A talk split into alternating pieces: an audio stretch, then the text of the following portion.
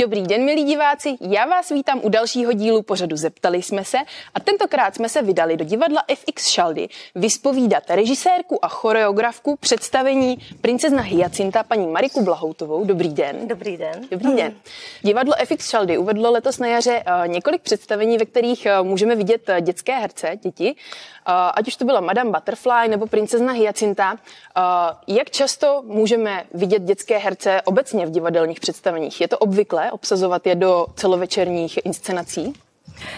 Eh, neřekla bych, že to je úplně obvyklé, ale časté to je, protože to ten dětský uh, rys v tom uh, představení vždycky dá takovou radost a spontánnost tomu představení. Aspoň v těch baletních vystoupeních, protože je mnoho základních uměleckých škol nebo tanečních škol, které uh, jsou při divadlech, takže tam je vhodné, aby i ty děti, které eh, studují nebo mm, kroužkem, zájmovým kroužkem, se věnují tomu baletu, takže mají praxi, že mají možnost jako vstoupit na ty prkna, které znamenají svět, být na jevišti, mít kostým, prezentovat eh, to, co se učí eh, na jevišti. A tyhle ty zkušenosti jsou obrovská, je to takový sen pro mnoho uh, děvčat, bych řekla.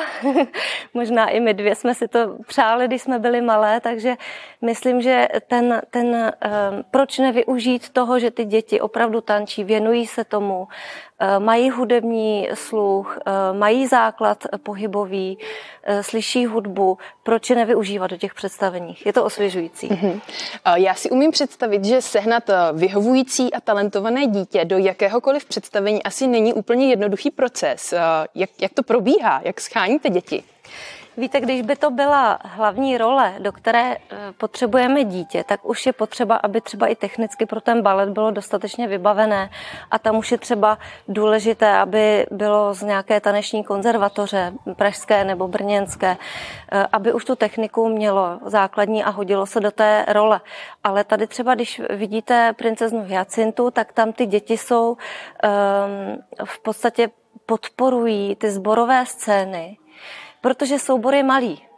Tady ten soubor nemá tolik eh, lidí a v podstatě těch tanečníků profesionálních a když se zborovou scénu, tak ty děti podpoří eh, ten, ten dav, eh, tu venkovskou scénu nebo víly, kde je vidíte třeba právě v princezně Hyacintě a jsou půvabné, jde jim to nádherně.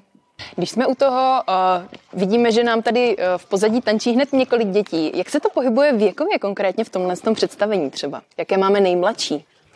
Uh, nejmladší, myslím, že je dokonce osmiletá.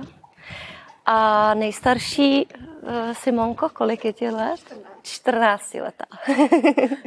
takže, takže je tam rozptyl velký, ale nevadí to, protože eh, jde o výšku i, pro, i eh, kvůli střídání kostýmu. Jsou to ryze, ryze praktické věci. Jinak jsme potřebovali děti, které budou většinově menší než ty tanečnice, aby působily dětsky, rostomilé, aby dali takovou tu Eh, lidskost do toho projevu i venkovské scény, i ty výlenky, když jsou malí, tak opravdu to působí něžně, hezky. Všechny ty děti uh, nacvičují po boku dospělých kolegů. Jak se ty zkoušky uh, přizpůsobují těm dětem? Mají tady nějaké třeba asistenty, kteří jim pomáhají, nebo všechnu práci a komunikaci s nimi odvádíte vy? Konkrétně u toho představení. Já jsem vytvořila choreografii pro soubor a už jsem v podstatě věděla, kde, tam, kdy, jak chci mít umístěné děti, kde budou tančit stejnou choreografii jako tanečníci, kterou zvládnou. Uspůsobila jsem to tomu, aby zvládly ty děti tu choreografii. Potom samozřejmě prostorově, aby eh, to zapadalo do té scény. A eh, v momentě, kdy jsem měla základ postavený pro tanečníky, tak jsem pozvala eh, děti a s dětma jsme znovu jezdili a samozřejmě to chce ze strany tanečníků obrovskou trpělivost, protože se musí jezdit dokola pořád to samé. Oni už to umí a do toho začlenujeme děti, takže to je náročné trošku pro tanečníky, únavné. Nicméně, eh, když se to takhle zopakuje a děti se to zautomatizují, pak přijdou na zkoušku, už se to jenom projede. A samozřejmě další velká výzva, když se přijde na jeviště, protože v tu chvilku mě překáží scéna, musím jít po schodech nahoru, musím být na lávce, která je relativně úzká úzká a musím vědět, že mám být schovaná za šálu a pár takových základních eh, pravidel, které ale je krásné, že se učí už, že už v tomhle mladém věku jsem ho naučit a zažít to jeviště. Přesně tam vede moje další otázka. Jak eh, učíte děti pracovat s trémou a jaké to vlastně je, když se to divadlo zaplní lidmi a přijde ta premiéra a ty děti mají poprvé po dlouhých zkouškách vylézt na uh, prkna? Já myslím, že zdravá tréma je eh, důležitá a že eh, jim dá ten správný pocit, který mají mít na jevišti. I tanečník to zažívá. Eh, zatím jsem nezažila, že by některá z nich byla natolik omámená trémou, že by třeba nebyla schopná být na jeviště. Všichni se na jeviště těší. Takže v podstatě ta tréma a těšení způsobí, že podají ještě lepší výkon a soustředí se na to. A hlavně jim říkám, nebojte se, když něco nedopadne, tak se stále usmívejte, protože to víme jenom my, že máme nějakou chybu, ale divák, pokud vy se budete dál usmívat a budete dále v roli, nevypadnete z té role, tak to nemusí poznat. Pojďte nám prozradit, eh, jak probíhala konkrétně premiéra a druhá premiéra princezny Hyacinty. Stalo se něco zajímavého?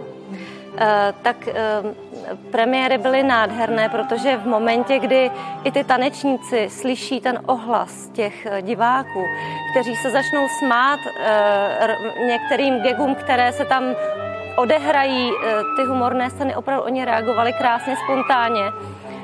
Pak tleskají po některých výstupech.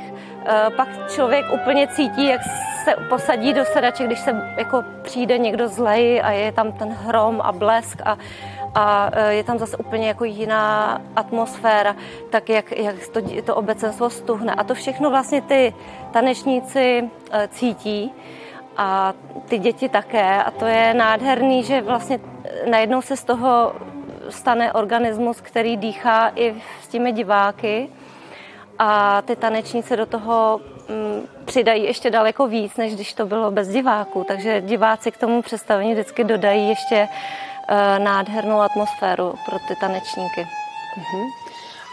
Máte z přípravy tohoto představení eh, nějakou zajímavou historku, třeba problém, který jste museli vyřešit nebo něco podobného? No, my jsme měli nejzákladnější problém v podstatě už z počátku, protože my jsme si řekli, že, budem, že budu dělat princeznu Hyacintu. Bylo to s Katkou Hanáčkovou, tam měla ten nápad a já jsem říkala, Katko, já potřebuju balet, který eh, je pro rodiny, který je vhodný i pro děti, který se moc nikde nehraje a potřebu, aby měl hudbu.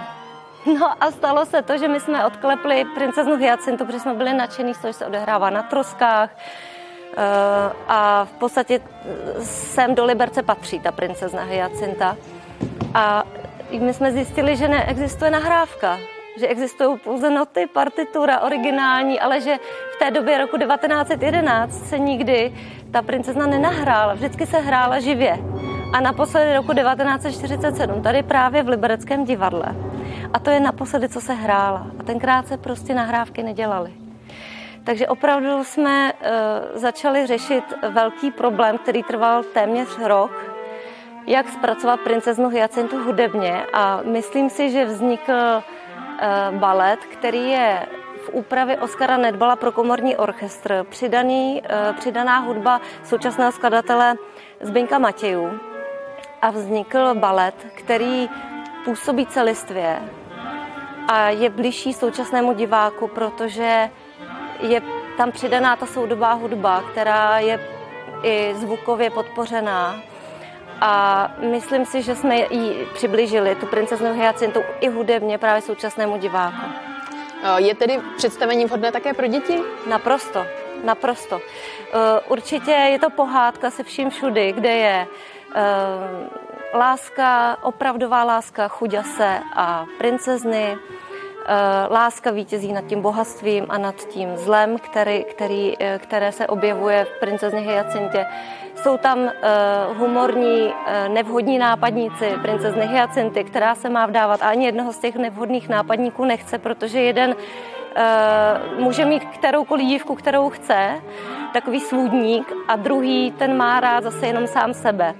Takže ani jeden není vhodný a ona miluje kováře na první pohled a v podstatě vzniká, rozplítá se příběh, kdy vlastně tahle ta láska, které matka nepřeje, musí si vybojovat svou pozici a opravdová láska zvítězí nad zlem. Tak já vám moc krát děkuji za dnešní rozhovor a my všechny diváky zveme na představení princezny Hyacinty do Libereckého divadla. Děkuji, mějte se krásně. Děkuji i vám a hezký podívání na princeznu Hyacintu.